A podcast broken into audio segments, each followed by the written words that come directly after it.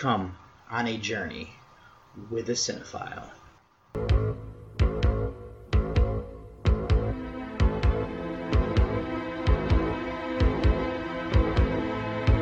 Wake up, sucker. We're thieves and we're bad guys. That's exactly what we are.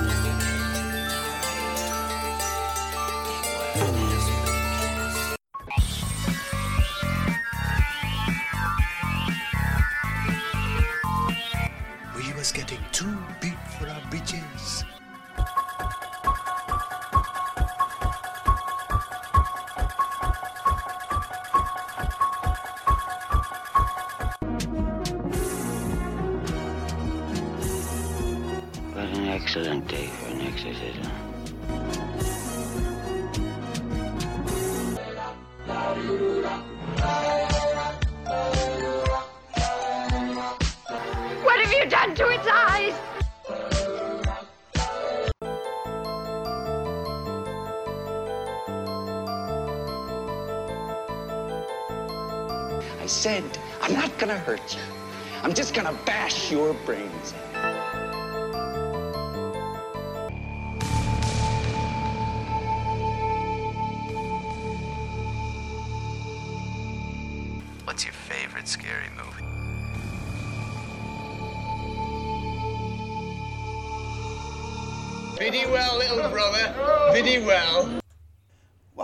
everybody, to episode number 63 of Journey with a Cinephile, a horror movie podcast. As always, your tour guide here of David Garrett Jr., recording out of Columbus, Ohio. And on this episode is going to be my New Year, New Movie number five here, as I'm going to have featured reviews of my second 2021 film of the year of Hunted, as well as the 1980 film Cruising, which, if you're wondering here, yes, I do know this is not necessarily a horror film, but I kind of delve a little bit into more why I'm still including it on here. And then I also have quite a few mini reviews for you of Matango, the Grudge remake from 2004 here in America, Shaun of the Dead, 2001 Maniacs, then technically my first 2021 film of the year of Hacksaw, and then I also, for my Odyssey Through the Ones, watched 1931's Frankenstein. So I really don't have anything to kind of get you up to speed with here. Those are all going to be the reviews that are going to be featured on this episode. So what I'm going to go ahead and do though is get you over to a musical break before I get into those mini reviews, and I hope you enjoy coming on this journey with me.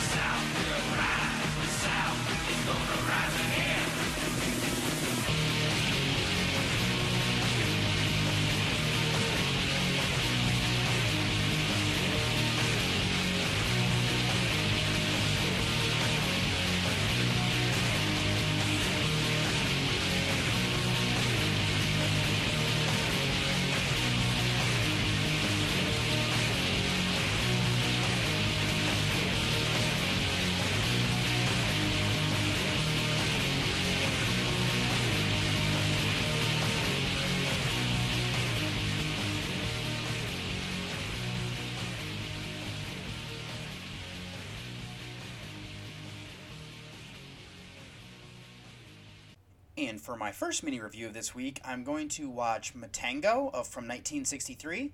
This is directed by Ishiro Honda, and this comes from the screenplay by Takeshi Kimura, and then the adaptation is from Shinichi Hoshi and Masami Fukushima. This comes from the story The Voice in the Night from William Hope Hodgson.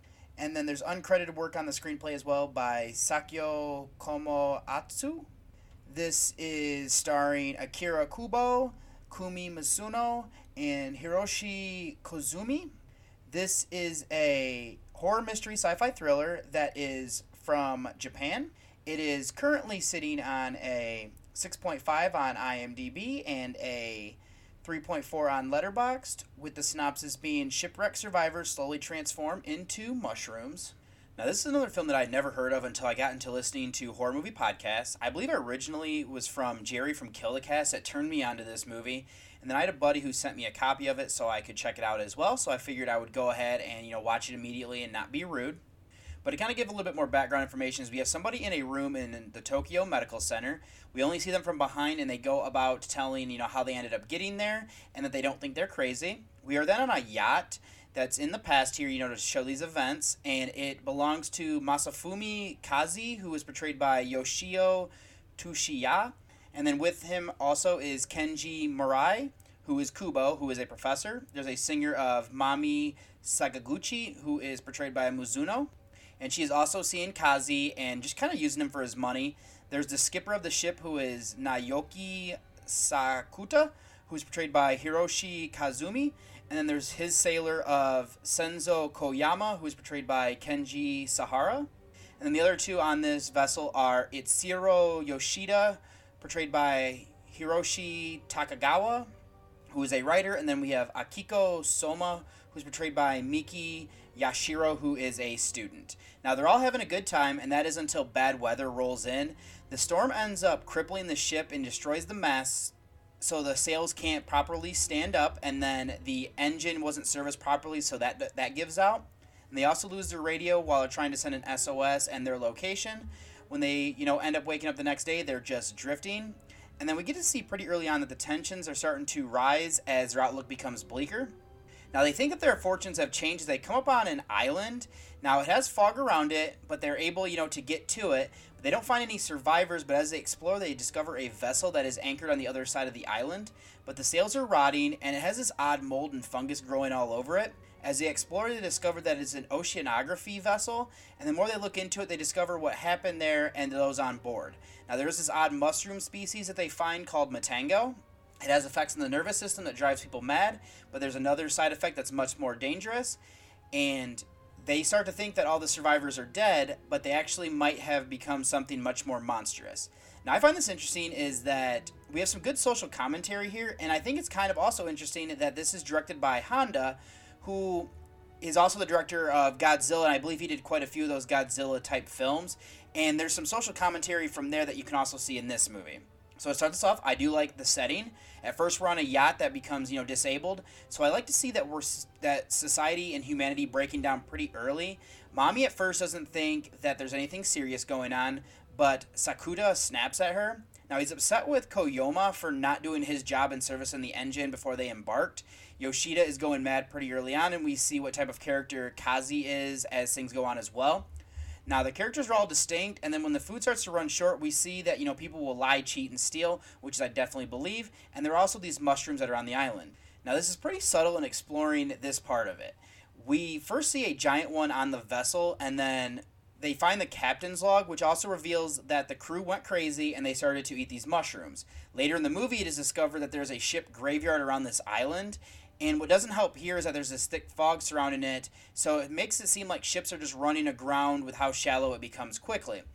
With all this, there's that, you know, building on the fear of being stranded on this island, but there aren't any animals here either. So, like, they can't hunt because they end up finding a gun at one point while they're also kind of searching.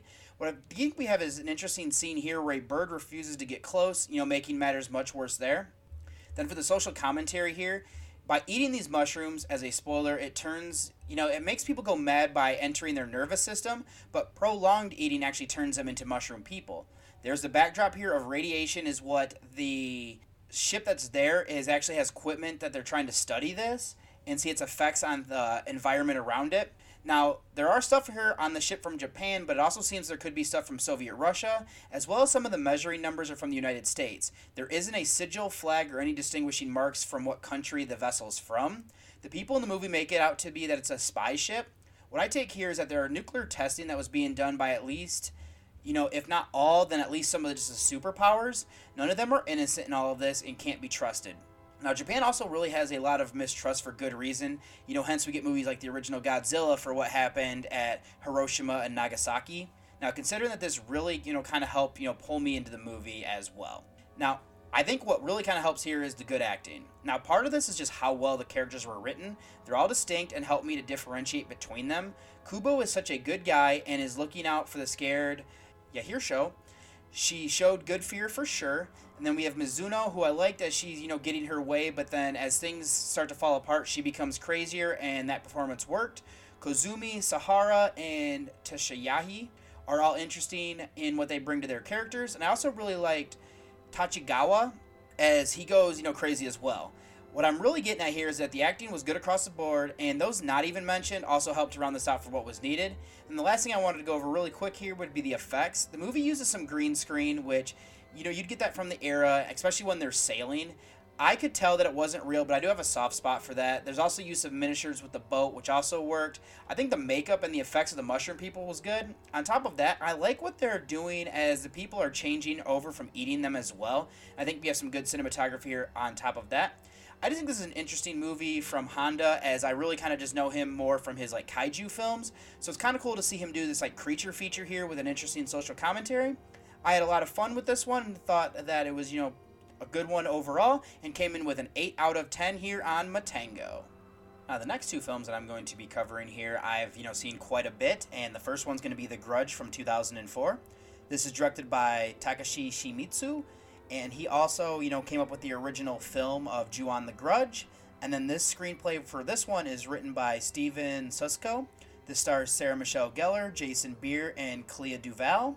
This is a horror mystery thriller that is from a co-production of the United States and Japan that is currently sitting on a 5.9 on IMDb and a 2.7 on Letterboxd, with the synopsis being an American nurse living and working in Tokyo is exposed to a mysterious supernatural curse, one that locks a person in a powerful rage before claiming their life and spreading to other victims. Now, as I was saying, this is the one that I remember seeing for the first time not too long after seeing the American remake of The Ring. This one did throw me off a little bit because, you know, the story is told out of order and it made me feel uncomfortable. Since then, I've seen it a handful of times throughout the years, and I've also seen the original Japanese version along with all of its sequels. Now, I'm coming back to this as I hadn't seen this one in some time, and it did fall into the podcast Under the Stairs Summer Challenge series as I'm still working through that list of ones that I haven't seen yet. Now, we start this off in Japan. We're in the apartment of Peter, portrayed by Bill Pullman, with his wife of Maria, who is Rosa Blasi. Now he's out on the balcony and looks troubled. Maria wakes up and asks him what he's doing. He doesn't respond, but instead he just slips over the top of the railing, falling to his death. We then shift over to the young woman of Yoko, portrayed by Yoko Maki. As she's going to a house where she's going to help out, there's an old woman there who doesn't talk much of Emma, portrayed by Grace Zambransky. We learn that she has dementia and needs to have around the clock care. While Yoko is cleaning up the house, she goes upstairs to find Kayako, who is portrayed by Takako Fuji, and is making a weird sound that and does this before pulling Yoko up before we cut away. We then get to meet our main character here of Karen, portrayed by Gellar. Now she lives with her boyfriend of Doug, who is Behr. Now he's looking for a clean shirt as he's getting ready to go to class. She wakes up though and helps him. Now she doesn't actually have class that day, but she has to go to pick up a book from the care center that she volunteers at. As she stops in though, her supervisor of Alex, portrayed by the great Ted Raimi, asks if she can fill in for Yoko she you know will go up and check on her patient there as well as you know being her first solo visit as yoko didn't show up for work today. Now that house belongs to emma. Karen goes up to find the house tore up much like yoko did and emma is lying in her bed where she has urinated herself. Now as karen is cleaning up she ends up encountering a little boy upstairs of toshio portrayed by yuya ozeki. Now she actually found him in the closet as the doors were taped shut now, as she's trying to figure out what to do here, she ends up being attacked along with Emma by an entity in the bedroom. We then get to see the events that kind of lead us everything here. Emma's son is the house that she lives in, and he is Matthew, portrayed by William Mapother. And then his wife is Jennifer, who's played by DuVall. And then also living here in the city of Tokyo is his sister of Susan, portrayed by KaDee Strickland. Now, we kind of get to see all this kind of get filled in here as long as well as seeing a detective who's investigating everything of Nakagawa, portrayed by Ryo Ishibashi. And we also see that he knows the history of the house and that there could be supernatural kind of things going on here, and it becomes a nightmare for all those who have encountered this cursed house. Now that's where I'm gonna leave my recap and ship this over to what I kind of thought about it.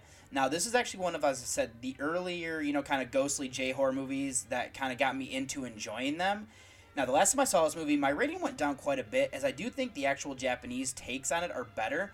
This one does have it in its favor that the director of Shimizu was the writer and director of the original, and I think that they would do some kind of cool things here that they incorporate that I kind of really picked up on this time. First thing is that, you know, being in Tokyo, we have these Americans as our main characters to bring that audience in. But this movie also plays with the idea of being outsiders. Karen needs to ask directions on where to go and, you know, needs help there. And we see a mother that helps her but then hides her daughter when Karen, you know, smiles at her. We also have Jennifer here who isn't enjoying her time in Tokyo. None of them really know the history of the house that the curse is in, so that also kind of helps is that why they could fall victim to it. Now, I do think that, you know, this movie does in the title card in the beginning explain what a Ju-on is here, you know, being a grudge, and kind of fills in that it's, you know, when somebody dies in this, like, rage and everything like that, that they get stuck. I do think it's a misstep here to not explain a little bit more with, like, Toshio Kayako or Takeo, who's portrayed by Takashi Matsuyama. We know how Kayako plays into things here with Peter, and we also know that Takeo did everything. It is a bold move by Shimizu to not explain more what a Japanese audience would just recognize as a normal haunting elements in their country. I get along fine without necessarily knowing it, but I've also seen Ju-on the Curse, its sequel, along with the first remake of Ju-on the Grudge, along with the sequel there. Many Americans might not know that this is, you know, coming from all this mythology, and I also think most audience members probably wouldn't care as much as I do. Now, the last thing here with the story that I want to go into is the character of Nakagawa. He is a detective, but I also like that he's willing to entertain the idea of the supernatural. Part of this could be that he is Japanese. As an American, though, I'm used to my police not believing in many times, you know, that works into the story. I like here that he's breaking the norm, though, and we also have, you know, his friends were the officers that were investigating the original case, so we get to see, you know, things happening out there. Thought the acting, though, was really good. I think Gellar's performance in this movie is solid, and I have a crush on her, so that also probably plays into it. But I think she does well as this young woman who has a good heart, wants to help those around her, and is just nice all around. She fits her role very well. I think Behr is fine as her counterpart. Mapother is solid along with DuVall. Strickland has one of the creepier sequences in this movie, and her fear is quite believable. Ishibashi is good in his role as the detective, and I'm also glad that they got Ozeki and Fuji as in their roles as well, because that they were in the original movies. On top of that, now the latter one is so creepy and pretty much plays the role of Kayako so well, and I also thought the cameos by Zabransky, Pullman, Raimi, and the rest rounded this out for what was needed as well. Then there would have to be the effects. The practical ones we get are good. We get a bit of blood here that looks real, which I'm always a fan of, and the makeup they do for Toshio and Kayako is really good as well. Once again, the latter is very creepy and, you know, help with the look on their face. How she moves also really kind of helps with making Kayako as creepy as she is. Now, this version does have some CGI, but I'll be honest, it does work for me actually. It didn't have, you know, any problems that I noticed there, and I was pleasantly surprised. And I would also say that the cinematography was well done on top of that. And the last thing I would come up here would be the sound design. The use of creepy sounds of Kayako works for me. And I also should say, you know, I know it's just recording a comb, but it's such effective. And I don't believe this version actually explains to why she makes that noise, which is kind of a misstep for me. Now, Toshio also makes in this sounds like a cat is also quite creepy on top of that. And the soundtrack, aside from that, fit for what was needed and does help to set the mood for sure. So, in conclusion, I would say that I unjustly came down on this the last time in defending the original series, but I think this is just a different take and incorporates some different elements to it. That's not to say that everything does work, and I think that there are some things that are left out of this movie that do kind of hurt it, in my opinion. I do think the acting and the effects are good, both practical and CGI for there, which does work in this movie's favor. And then the sound design and soundtrack also help to set the mood and making this much creepier. So I would say this is a good movie overall, just lacking some elements for me to go higher, and I came in with an 8 out of 10 on The Grudge from 2004. And the other movie I was referring to is Shaun of the Dead from 2004. This is directed by Edgar Wright, who also co wrote the screenplay with Simon Pegg, who does star in this along with Nick Frost and Kate Ashfield. This is a comedy horror film that is coming from a co production of the United Kingdom, France, and the United States. It is currently sitting on a 7.9 on IMDb and a 4.0 on Letterboxd, with the synopsis being a man's uneventful life is disrupted by the zombie apocalypse. Now, this is another film that I'll be honest, as a diehard fan of George A. Romero's Of the Dead series, I was outraged to see they're making a parody of it. I believe that my dad and family saw this and said how good it was, so I relented. I ended up really liking this and have always enjoyed it throughout the years. Now, this is one that I've seen quite a bit and decided to give it another watch as part of the podcast Under the Stairs Summer Challenge series, as I said. Jamie also watched this one with me, but she was distracted doing other things as well. So, for the most part, we're really following our main character here of Shaun, portrayed by Pegg, as he goes about his normal day for him. We see others around him, you know, doing the same thing with their lives. Now, he lives with his loser best friend of Ed, portrayed by Frost, and just kind of sits around smoking weed, playing video games, and also tries to sell weed when he has some. Now, they live with Pete, who is portrayed by Peter Serafinowicz, who likes Shaun but cannot stand Ed, and this does create some turmoil for them. Now, this duo of Shaun and Ed love to go to their local pub of the Winchester, and maybe they like going there a little bit too much, as we get to see that this is wearing on Shaun's girlfriend of Liz, who is portrayed by Ashfield. And then also joining them is another couple of Diane, portrayed by Lucy Davis, and David, portrayed by Dylan Moran.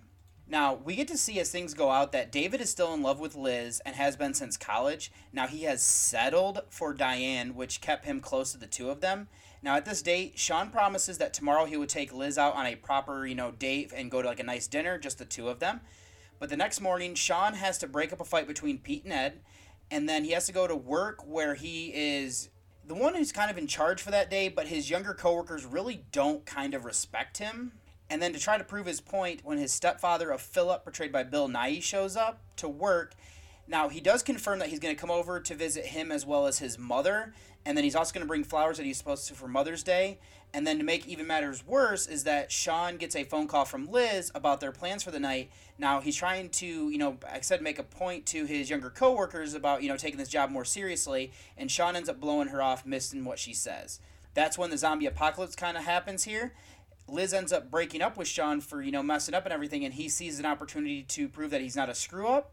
And then he ends up coming up with this plan to save Liz, her friends, his family, as they're going to try to hold up in the Winchester. There's just so many holes in his plan, and things don't go as he would like. So that's where I'm going to leave my recap here. And I'm assuming that most everybody has seen this film, you know, both horror and non horror fans alike.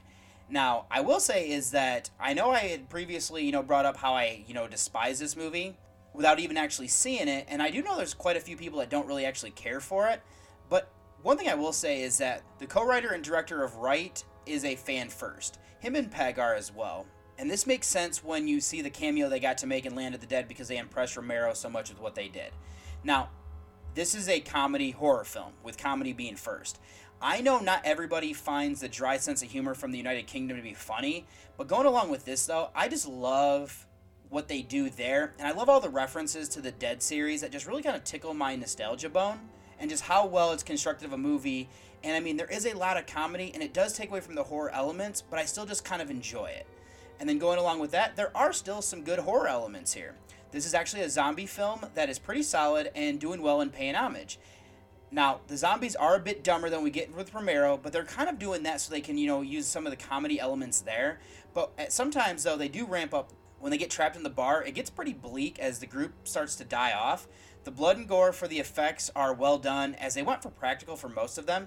Now, there's one scene that's paying homage, especially to the endings of Dawn and Day of the Dead, that was impressive to be in a more mainstream horror movie. I like what they do with the eyes of those that have turned with, you know, the contacts. There is a bit of CGI, but not enough to ruin things for me. I think the cinematography is also well done. To kind of go back to the comedy elements as well, I don't think it would work as well as it does if not for the acting. I think Pegg here is great as our leader, and I like that he's torn between his life back in the day and then growing up. It really takes a zombie apocalypse for him to become the hero that he needs to be. And then we see, though, how hard it is to also kind of step into that role. Ashfield, I've always had a crush on from this movie. I think she's just great in pushing Shaun to be better. Frost is hilarious and really kind of plays the screw up, you know, very well. Davis, Moran, Cunningham, Nighy, and the rest of the cast really round this out for what was needed. I should also point out that we have a cameo by Rafe Spall here when he was quite young, and then we also have another one by Martin Freeman as well. I also kind of want to give a shout out to the soundtrack here. As I love that they borrowed songs from Dawn of the Dead. It would make sense as I believe they were royalty free back when Romero used them. And then aside from that, I like what they do with some of the songs that are like normal throughout the movie. As I do know there's a couple of different Queen songs they use. It really just kind of helps fit the mood and also brings a smile to my face along with some comedy elements.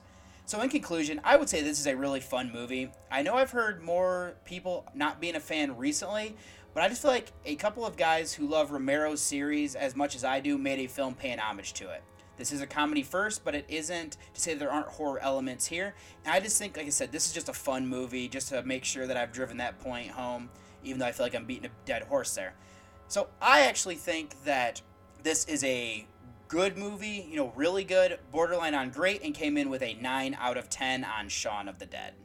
And for my next film, continuing on with those from the Summer Challenge series, is I have 2001 Maniacs. This is from 2005. It was directed by Tim Sullivan, who also co wrote this with Chris Kobin. This stars Robert Englund, Lin Shaye, and Giuseppe Andrews. This is a comedy horror film that is from the United States. It is currently sitting on a 5.3 on IMDb and a 2.5 on Letterboxd, with the synopsis being Eight college students traveling to Florida for spring break stumble into a remote town in Georgia where they are set upon by the residents. Now, this is a movie that I actually picked up on DVD not too long ago for a couple of reasons. The first was that I was getting into the Herschell Gordon Lewis trilogy, where this is a remake of 2000 Maniacs, which was the third film in that trilogy. Now, that's kind of one of those in spirit only, as none of them really have anything to do with the other film, but they're just kind of similar almost kind of like you would get with like the Three Mothers or with like the Animal trilogy you'd get from like Dario Argento.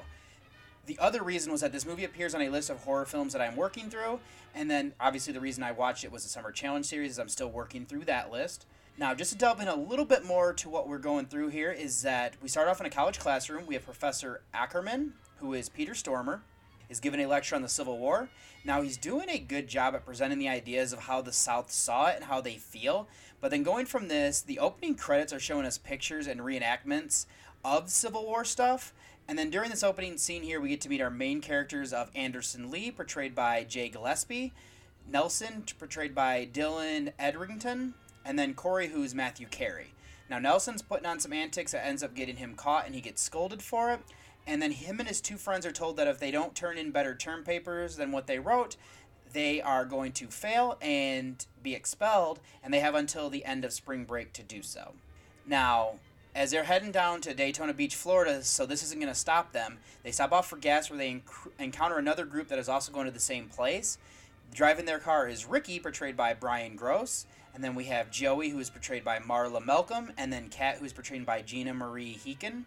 Now, Corey tries to entice him to hang out as his father owns a beach house that way. But then the group ends up getting tired the night before. They wake up to find a detour sign. It takes them into the woods where they end up on a town of Pleasant Valley. Now they're shocked when they're greeted by Mayor Buckman, portrayed by Englund, and then along with the rest of the residents. This group is made the guests of honor for their Guts and Glory Jubilee. Showing up right behind them is Joey, Kat, and Ricky, and they're not the only ones that also show up, as there's Malcolm, portrayed by Mushond Lee, who is a black biker along with his girlfriend of Leah, portrayed by Bianca Smith. Now, things aren't as they seem here. The more this group gets to know Mayor Buckman, Granny Boone, who is Lin Shaye, and Harper Alexander, who is Andrews, and then the other people in this town, this group of Southerners might be still bitter about what happened during the Civil War, and the memories might still be a little bit too fresh for the time that has passed, and this could be a nightmarish weekend for all those that are not from the town. So, first thing I want to start off with here for my analysis is that this is a satire. But I feel like this is the only way you could kind of give us a story, as that if you play it straight, it comes off too racist.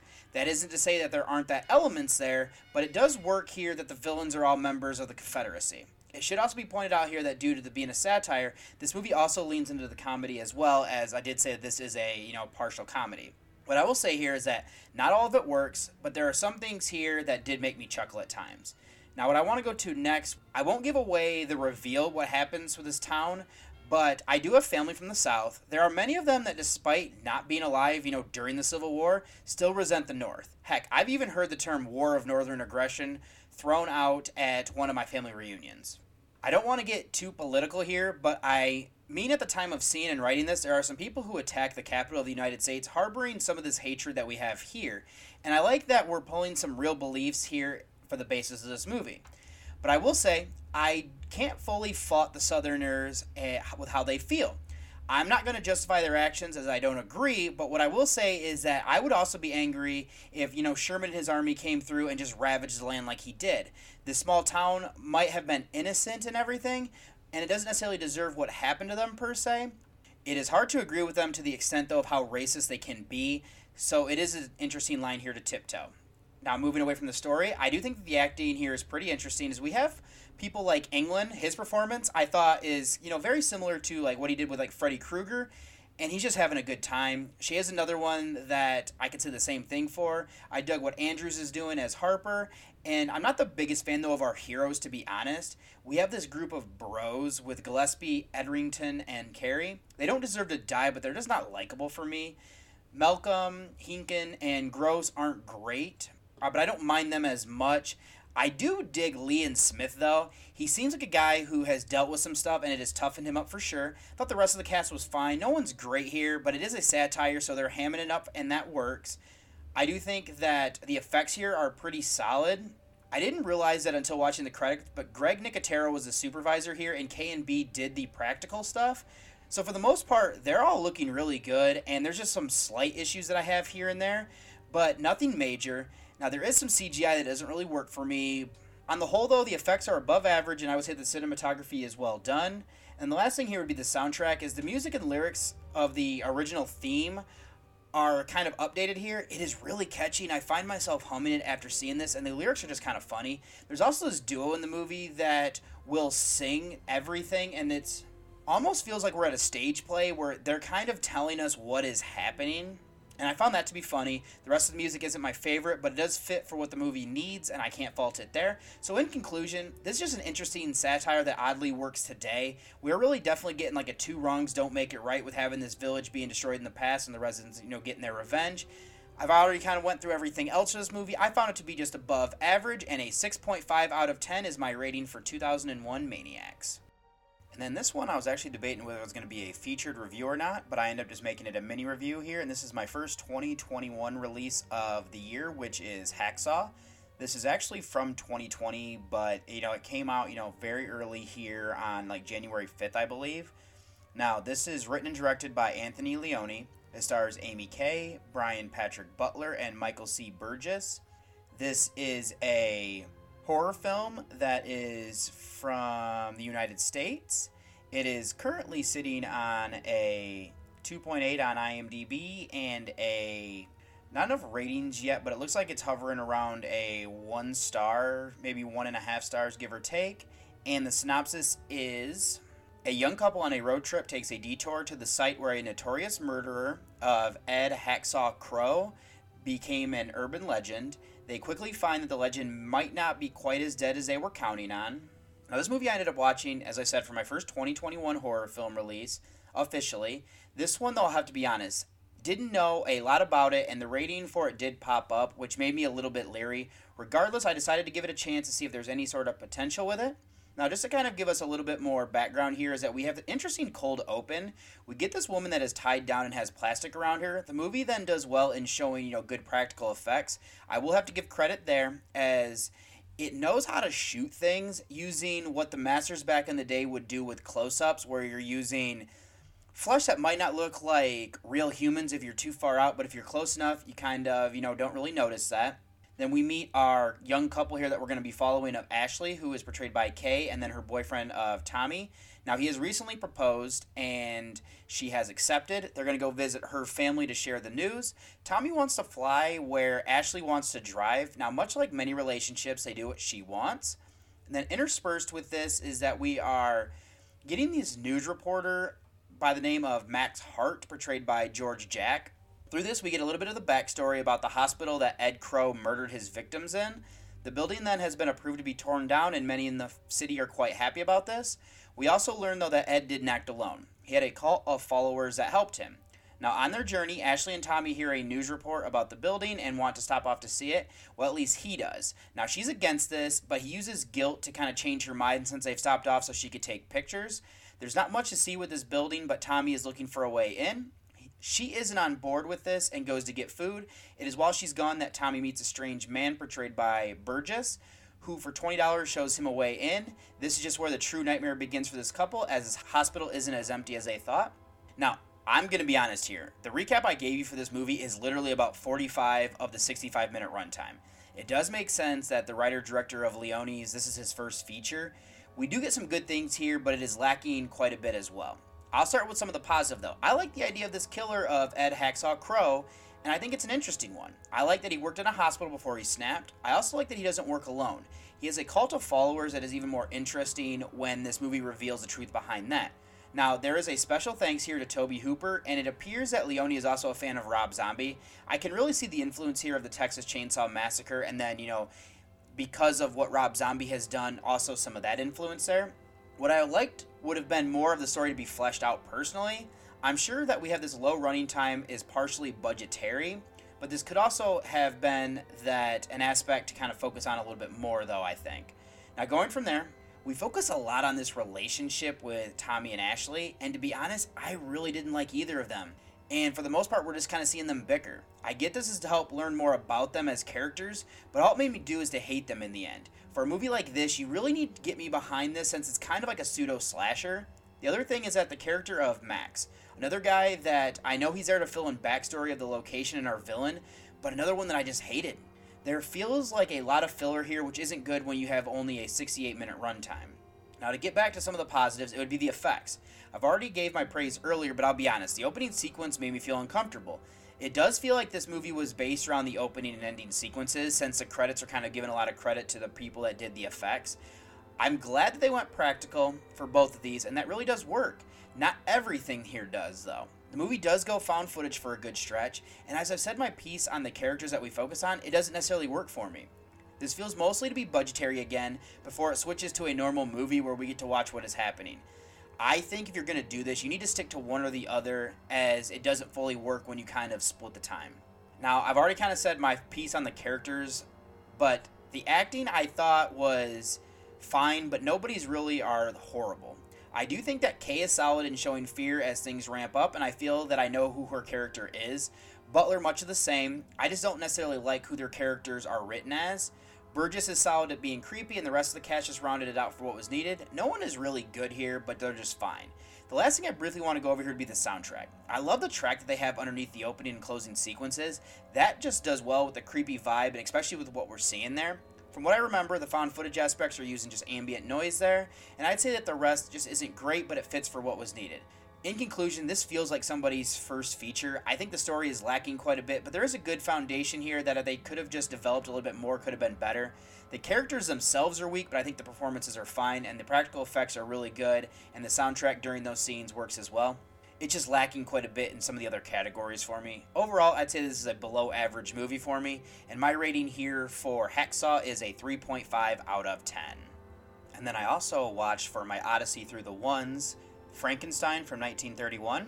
This is directed by James Whale. It is based upon the composition by John L. Balderston. This is from the novel by Mary Shelley. Is adapted from the play by Peggy Webling. This is from the screenplay. It's co-written between Garrett Fort and Francis Edward Faragoh. Richard Schayer was the scenario editor, and then uncredited contributor to the treatment would be Robert Florey, and then John Russell was a contributor to the screenplay construction, also uncredited. This stars Colin Clive, Mae Clarke, and Boris Karloff. This is a drama, horror, sci fi thriller that is from the United States. This Universal Classic is sitting on a 7.8 on IMDb and a 3.9 on Letterboxd, with the synopsis being Dr. Frankenstein dares to tamper with life and death by creating a human monster out of lifeless body parts. This is a film that I didn't actually see until after I graduated from college. I got the box set that I believe had all of the Universal monster movies, and I decided that I wanted to check out, you know, more of the historical horror films. I know the first time I really didn't care for this, but you know, I had higher expectations in my head. Now, this is probably my third time seeing this as, you know, part of this Odyssey through the ones that I'm doing. Now, just to kind of give a little bit more information, is that we're following a Dr. Henry Frankenstein, portrayed by Clive, along with his assistant of Fritz, portrayed by Dwight Frye. Now, they are watching and hiding at a funeral, and then once everybody leaves, they dig up the body that is buried there, and they load it onto a cart as they're leaving. And they also come upon somebody who has been hung. Henry wants Fritz to go up there to cut him down, but they end up figuring out they can't use the brain, and I'm assuming this is due to the neck snapping and that it's damaged the brainstem. Now, we then also get to meet Henry's fiance of Elizabeth, portrayed by Clarke, as well as his best friend, uh, Victor Moritz, who is portrayed by John Boles. They are concerned for him as he's dropped out of college and conducting odd experiments in a tower that he's been living in. They decide to try to find him to see if they can help. Now, Henry has Fritz go to steal a brain for him from the college that he was enrolled in, of the Goldstadt Medical College. We get to meet a Dr. Waldman, who is Henry Van Sloan, as he's lecturing on the differences between and what we can see with a normal brain as well as a normal one of a criminal. Fritz gets spooked, and the normal brain is damaged, so he has to take the one from the criminal instead.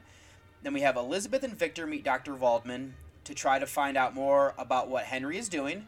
The trio of them go to the tower on the night of the experiment.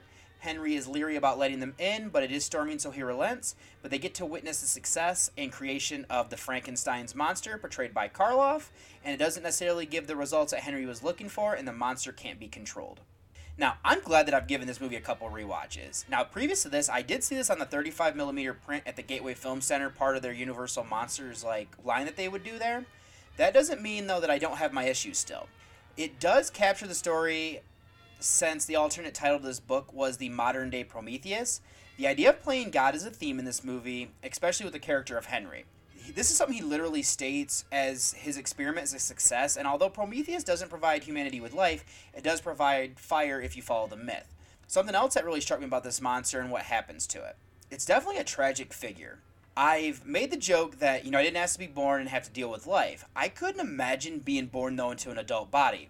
It is trying to learn but doesn't necessarily understand, and the power that it has makes it quite difficult to control. This idea really struck me after this viewing. The monster is really infant in its knowledge and understanding, but the body has great power. It is going off of this, you know, its base needs of food, water, and pleasure, and the idea of being, you know, tragic is reinforced for me. I do have an issue though, is that this movie only is used in about half of the novel. We don't get any of the creature learning, and therefore we don't really, you know, make him into the villain like the novel does. There is the aspect of him being lonely and wanting to mate, that is completely cut out of this film, and of course, that's the sequel. I just think this movie is lacking by having, you know, some of this not in the movie, as I feel that this is where the real tension comes from the monster punching the creator. It also doesn't make sense as the monster showing up to the mansion during the day of Henry and Elizabeth's wedding, because he's never been there, so it's almost just like happenstance, which I don't necessarily like. I also have a personal gripe with many of these Universal films. I think it's lacking a subplot or two. It's hard for me to fault it though, because this is still early into cinema, but much like I said with Dracula recently, is that I just necessarily don't think they develop new ideas, and they don't need to, is that there's literally parts of the story that they're just kind of leaving out that could help to make everything a little bit deeper. Think the acting here is good. Clive is solid as the mad scientist, and you can also see the mania that he's dealing with as he's trying to prove his experiment. When he really, you know, you feel bad for him when he doesn't know what to do with life afterwards. It isn't necessarily the success, though, that he was looking for, and the lack of the control over the creature really drains the feeling of him being a god. Clarke is fine as his love interest. What I find interesting, though, is that she loves Henry, but she has this feeling of dread as the events are coming up of their wedding. Boles is intriguing to me, as I kind of feel like he's a snake, but he, as he loves Elizabeth and Henry is his best friend, he doesn't act on anything, though. I just don't trust him. Karloff is amazing as a monster. He doesn't have any lines, really, except some grunts and, like, things like that, but kills it with his performance to convey the creature, as it's all done through body language, which is on point. Sloan and Frye are solid in their respective roles. The rest of the cast definitely rounds us out for what was needed. And then as of the effects, we really don't get a whole lot of them. But you don't expect that in, in this early era of cinema and filmmaking. I don't love the look of the monster, but I do recognize that it's iconic. I'm not entirely sure why they went this route, but I'm not going to hold it against the movie. I just prefer the more realistic look myself. But the cinematography is well done, and overall, you know, for the era. So, like I said, this is definitely a classic. I like the story of the film, and I think that it's quite relevant today. I think the acting really brings this to life, but it could have done with a little bit more of development for the story here. I would just say that this is just an above average movie. It's just lacking for me to put it into that good category. But I recognize still, as I said, that this is a classic movie, but my rating here for Frankenstein from 1931 is a 7.5 out of 10. And that's all I'm going to have for mini reviews of this week. So, what I'm going to go ahead and do, though, is get you over to the trailer of my first featured review. Do you hear that? Hear what? The song of the forest. I can hear it now. That's the wolf girl who sings. This story begins some time ago.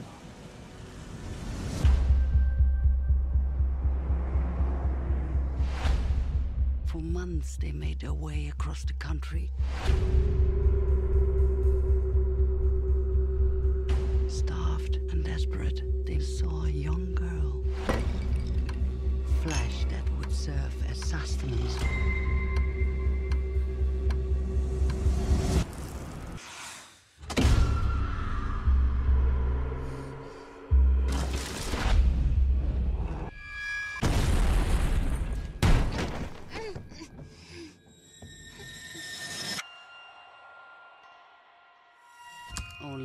Handful entered the forest.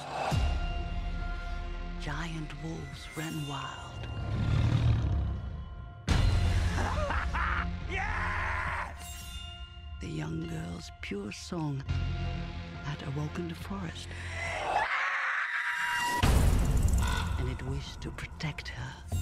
The forest was a defender of the innocent. It sent harsh and punishing emissaries.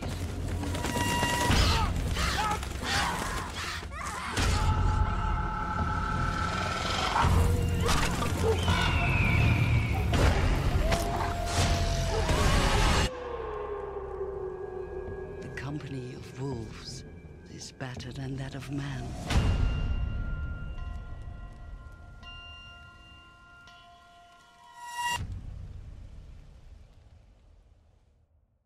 And for my first featured review on this episode is going to be my 2021 film of Hunted. This is technically from 2020 is when it was made and probably doing a little bit of its festival round, but it's getting its wide release this year thanks to Shudder. This is directed by Vincent Paronnaud, who also helped write this with Leah Parnot. And then also doing the Polish language, looks like Stephen Shields and David H. Pickering worked together there. This stars Lucie DeBay, Arieh Worthalter, and Ciaran O'Brien, along with Ryan Brody, Simone Milsdochter, Mikhail Sladden, Bruce Ellison, Giles Vinveerd, Layla Pukupis, Celia Zanani, Kevin Van Doorslaer, Jean Matthias Pondant, Gleiman Gerbush, Vladimir Rydland, and Alexis Vandalian. So I do apologize if I butchered any of those names. Uh, there's a lot of foreign stuff in there that I was trying to get through. This is an action thriller, but this definitely should also include horror on there as well. This is a co production between Belgium, France, and Ireland.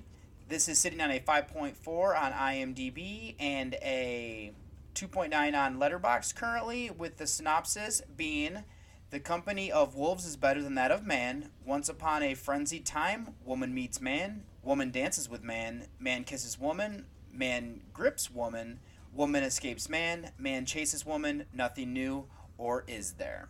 I'll be honest, I do not like this synopsis at all, but it is what it is, and that's what I have to work with.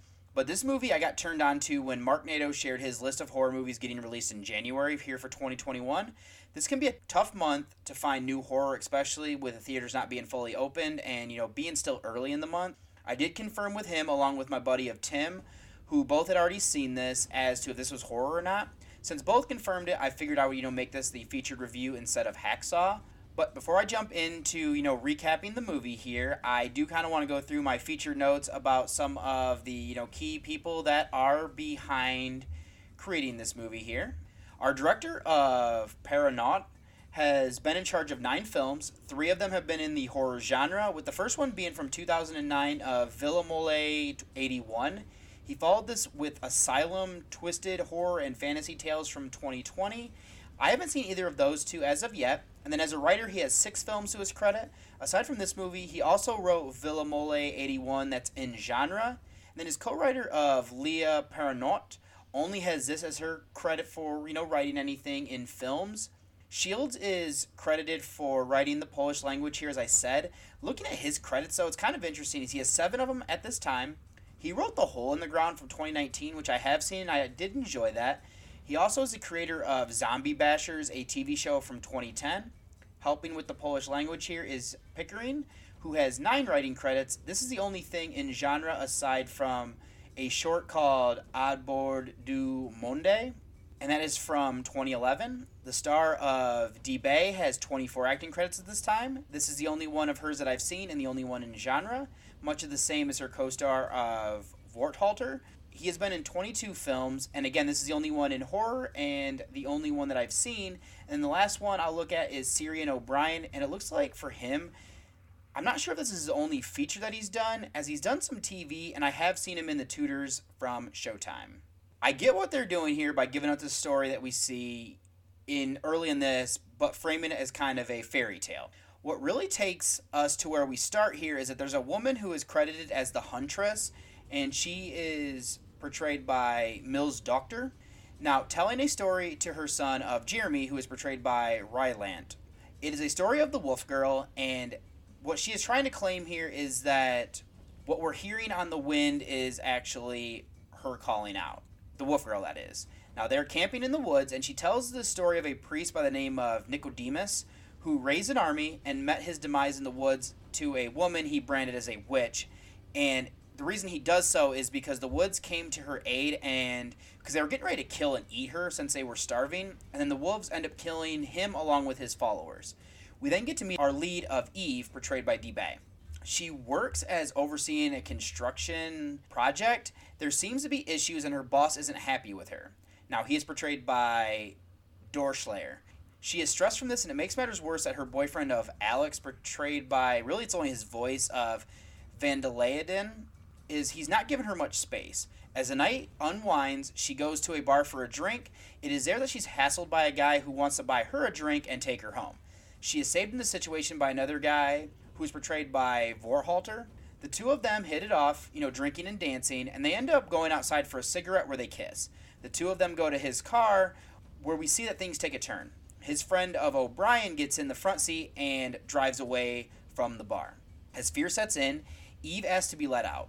She does and goes to a nearby gas station for help. She is hoping that the guy and his accomplice will leave her be, but this is just the start of her nightmare. The gas station attendant is killed and she is kidnapped. Through a conversation in the car, we see that our main villain here is a bit unstable. He isn't paying attention and they end up getting in a car accident in the woods. Eve is able to escape, but the two men are pursuing her. It becomes a game of cat and mouse as Eve tries to survive her attackers and the elements to, you know, find safety.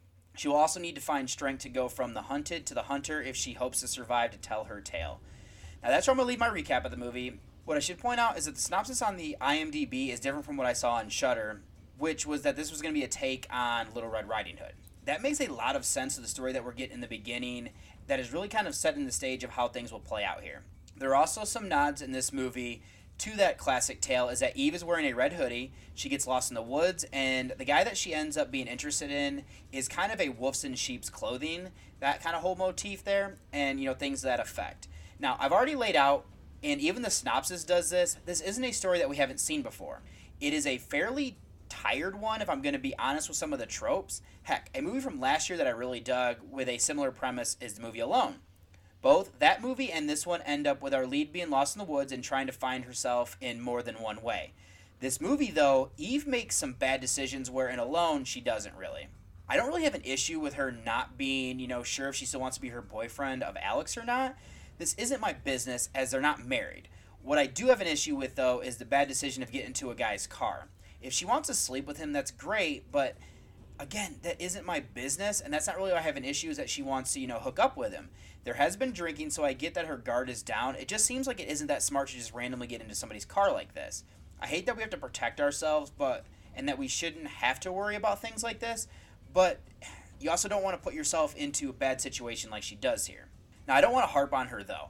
What I do like is the growth of her character. It is interesting to see Eve getting yelled at by her boss in the beginning. That is showing us that she isn't as confident as she needs to be. Her ordeal in the woods forces her to have that growth. There is a great scene that is on the poster of her just screaming and, you know, breaking down. This does give away her position, but what I think works here is that she's at the end of her line. She's becoming the wolf girl from the story at the beginning. Now, if you know me, I tend to focus on the villains of movies and I like what we're getting here. He is never given a name. He is credited as the guy on IMDb, and I think he's the handsome guy on Letterboxd. I actually really like this idea. His friend goes by the accomplice as well. As, you know, a way to annoy him, our villain does call him Andy, but that seems to be something that he just hates and that's why he does it. I actually really like not giving them names as it does humanize them where we need to see them as monsters. The guy is definitely charismatic, and that allows him to control his weaker minded associate. This is also something that comes into play later in the movie as well, as we can see that because he's so charismatic, he can sway people with things that he says. He does have his issues, though, too. There seems to be a lack of real confidence and uses violence to exert his dominance over others. He also has this fetish to film things, like the bad things that he does, so he can relive them later. These are all things that we kind of get to see throughout the movie without ever needing to be over explained to us, and that works. Not everything, though, works for me. I think that up until late in the second act, I'm on board with everything that we're doing here. It gets ridiculous from there, in my opinion, though. I do like the encounter that they have with the Huntress, along with her son of Jeremy, who is now portrayed by Brody, who is, you know, now an older person. When I say older person, I mean he's literally a teenager. He's not like an old man. The problem I have is that they run through a paintball game and then it goes downhill from there for me. I do like that we get to see at the end of the movie, though. We get to see Eve finally descend into full rage, and then there's something that we got to see with a dog earlier in the movie that comes full circle here as well. To go next, I want to shift this over to the acting, and I give a lot of credit to DeBay. I think she does an excellent job with the character growth. What we see is that she isn't really necessarily in control of her life in the beginning, and this ordeal makes her to become the strong woman that she has to be by the end to survive. Worthalter is great as this villain as well. He's such a manipulator, but I like the subtle things that he does when we, you know, see some of the things that's in an act. O'Brien is great as his counterpart, who is weak minded and easily controlled. I think the rest of the cast run this out for what was needed in helping to develop these characters as we need. This is really a two person movie, though, with DeBay and Worthalter. Next thing would be the effects. It really isn't one where we get a lot of them, but we get to see that they're all done practical for the most part. The blood we get looks real. The accomplice gets wounded in the car accident, and I love seeing that. It looked quite good, actually. We also see that the effects of things happening to people that worked for me as well. I think there's kind of like an animation where we're telling the Wolf Girl story that was a good choice since it is, you know, kind of fairy tale like. And I also think that there's some really good cinematography throughout this on top of that. The last thing I kind of want to go over here would be the soundtrack. I think what they do here works. None of the music necessarily stands out to me, but there is this great scene where Jeremy is listening to music on headphones. He's shocked by something that he sees, and we can hear dramatic music. When the headphones get taken off, the music stops. And I thought that was done brilliantly. I would say that the soundtrack works for what was needed on top of everything there. So, in conclusion, I thought this was an interesting take on the Little Red Riding Hood story. It isn't traditional in that sense, but it isn't an empowering take on feminism as we get to see Eve, you know, trying to survive this ordeal. The growth of her character and performance of DeBay works. The rest of the cast and acting was good as well. I thought the effects, cinematography, and soundtrack kind of worked for what was needed. It does lose me later in the movie as it goes a little bit whimsical, which is a shame as I thought they were pretty strong up until that point. Overall, I thought that this was an above average movie. Some changes, and I think this could have been, you know, really good, but it just kind of has those missteps for me. So my rating here for Hunted is a 7 out of 10. Now, this movie is still fairly new, so I'm not going to do a spoiler section or anything like that. So, what I'm going to end up doing here is get you over to the trailer of my second featured review on here, which is going to be an older movie as I do my, you know, new year, new movie that I have not seen before.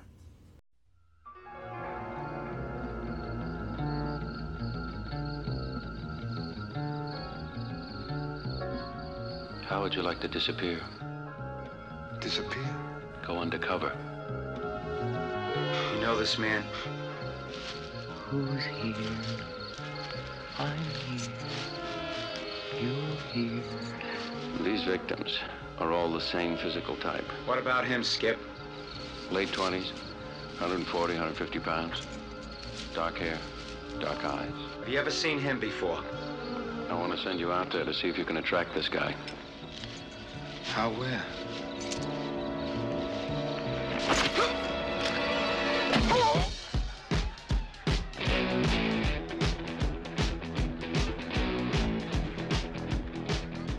New York City detective in search of a killer is about to disappear into the night.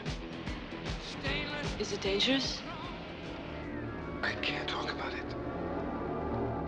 How do you know you're gonna end up the same person when it's over?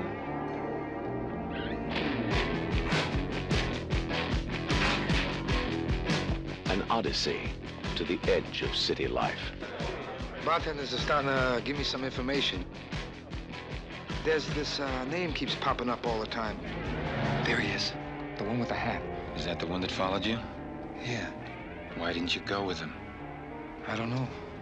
I think you should check him.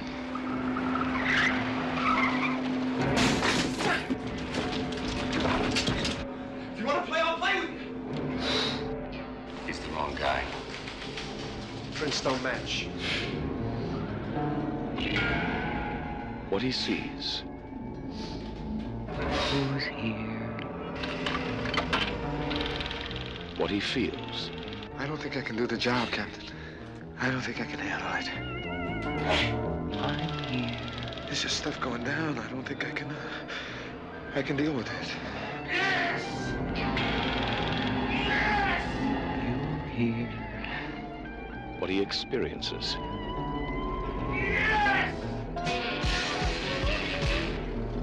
He discovers will change his life forever.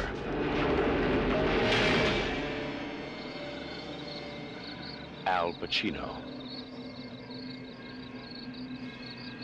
Who's here? I'm here. You're here. Cruising.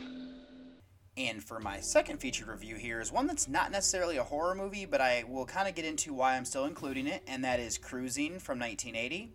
This is written and directed by William Friedkin, and the writer here of the novel is Gerald Walker, that this is based from. This stars Al Pacino and Paul Sorvino, along with Karen Allen, Richard Cox, Don Scardino, Joe Spinell, Jay Acovone, Randy Jurgensen, Barton Heyman, Gene Davis, Arnaldo Santana, Larry Atlas, Alan Miller, Sonny Grosso, and a young Ed O'Neill, as he was credited as Edward O'Neill for this movie. This is technically a crime drama mystery thriller that is from the United States. It is currently sitting on a 6.5 on IMDb and a 3.5 on Letterboxd, with the synopsis here being a police detective goes undercover in the underground S&M gay subculture of New York City to catch a serial killer who is preying on gay men. Now, this is a film that I'd never heard of until I got into podcasts. It popped up quite a few times for me, and what was shocking is that my favorite actor of all time is Al Pacino. So, not sure how this one eluded me, and it seems like a cult classic for sure. Now, I knew a bit of background, but not really, you know, fully sure what I was getting into with this movie. And then before I kind of delve into everything, let me give some featured notes real quick. Our director of Friedkin has 30 directing credits. Of them in the horror genre, four of them would be, you know, in this. There, of course, is the classic of The Exorcist, a favorite of mine. He took quite a bit of time off before coming back with The Guardian in 1990. He did Bug in 2006, which I also liked. And then he also did The Devil and Father Amorth from 2017, which is an odd little film for sure. The only one of that bunch I haven't seen is The Guardian.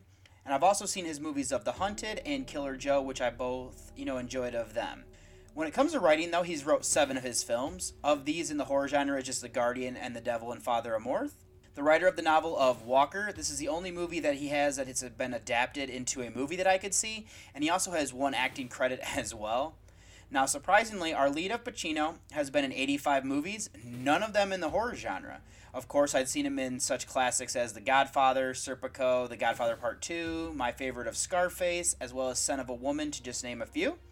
His co star of Sorvino has been in 130 films overall. Unlike Pacino, though, Sorvino has been in eight horror movies. The only ones that I've seen is The Stuff.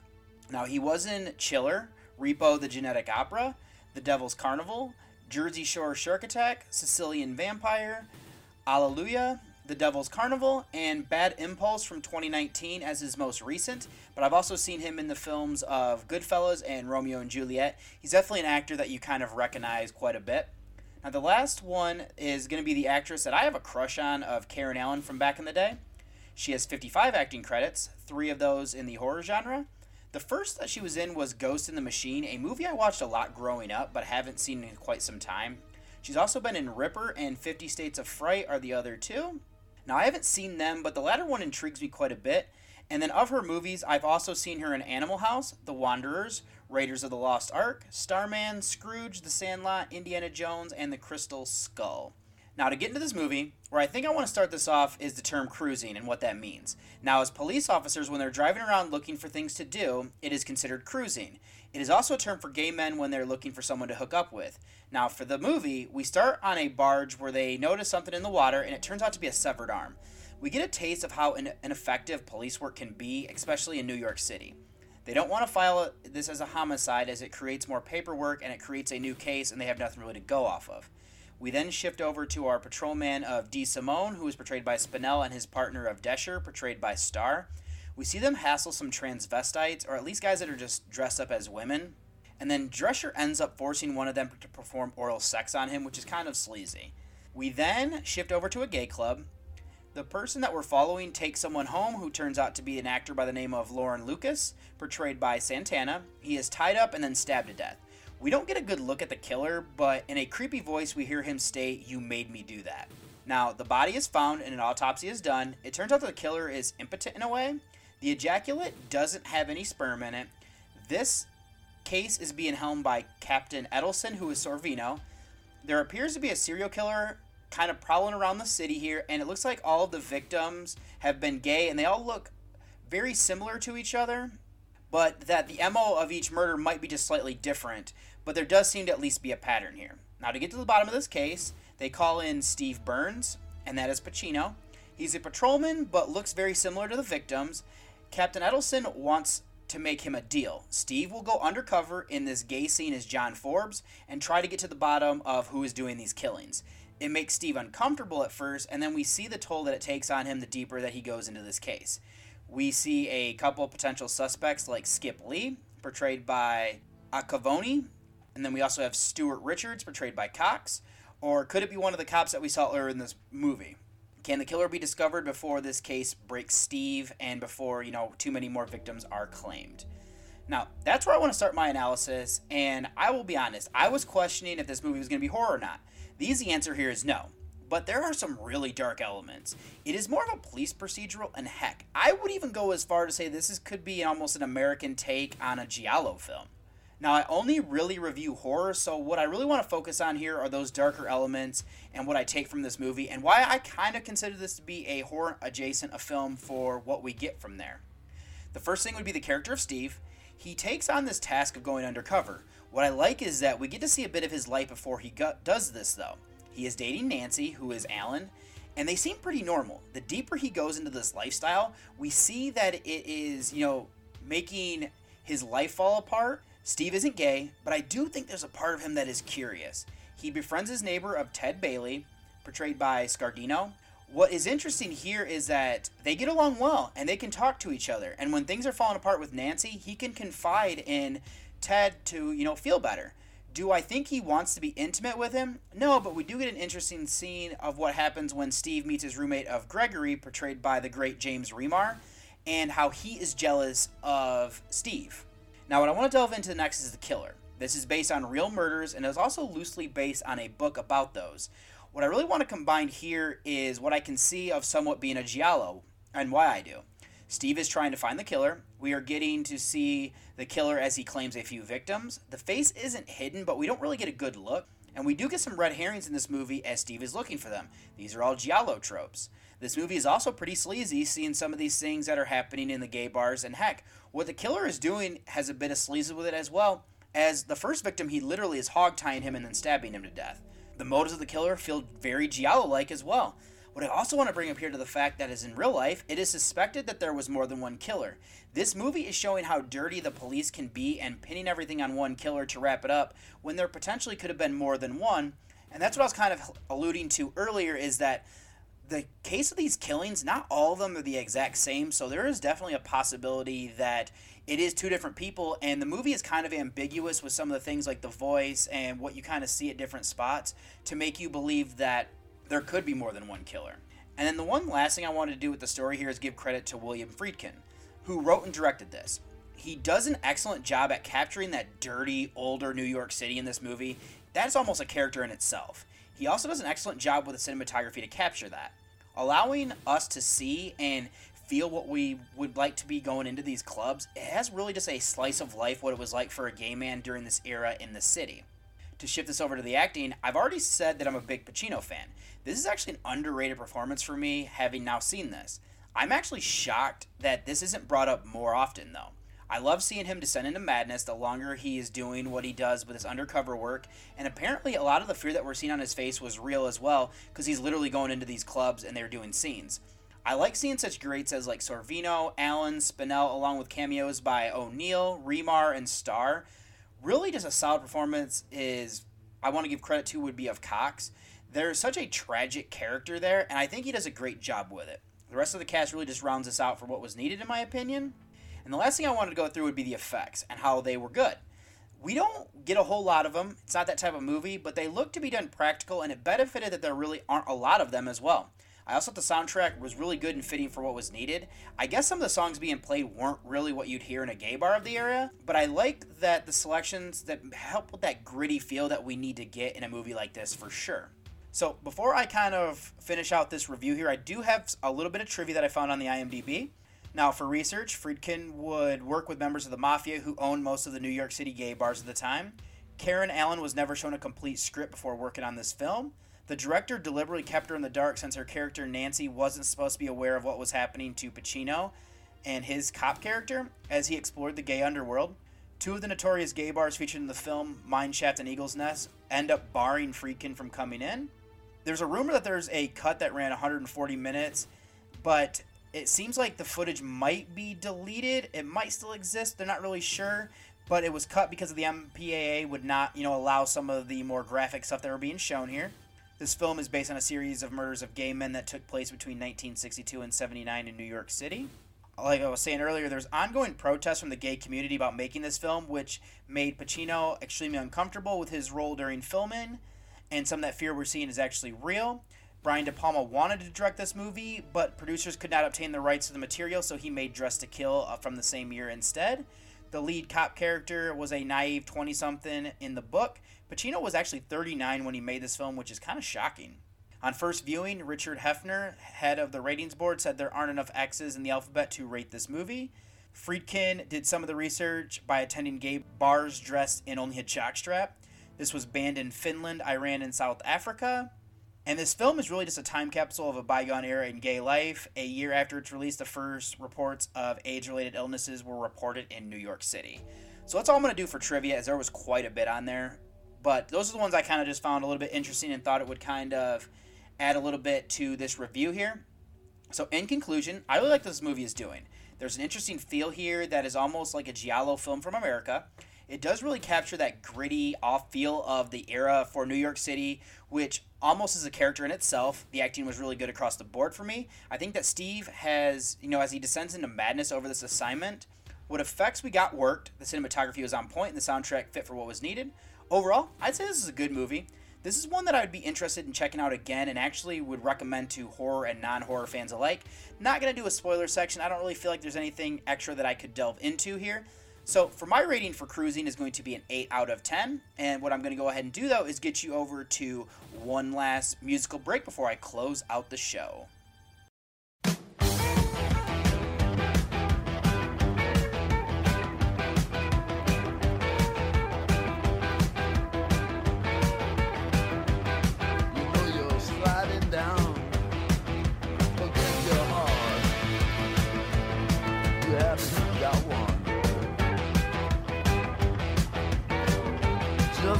closing your eyes so you can see. So you can see.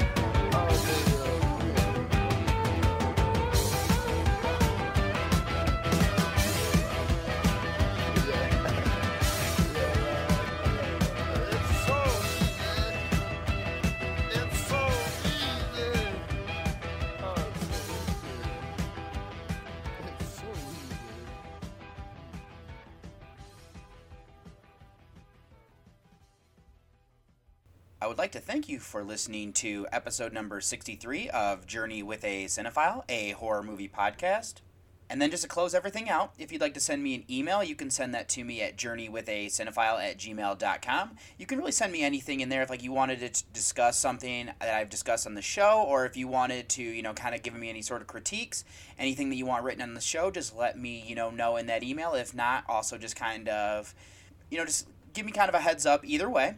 And then if you'd like to read any of the reviews on this episode or any of the past episodes, that's Reviews of the Dead, and that's horrorreview.webnode.com. If you'd like to become friends with me on Facebook, it's David Michigan Garrett Jr. If you'd like to follow me on Twitter, it's Buckeye from Mish. On Letterboxd, I'm David OSU. On Instagram, I'm David OSU87. And if you'd like to follow the Journey with a Cinephile Instagram, that's Journey with a Cinephile, all one word.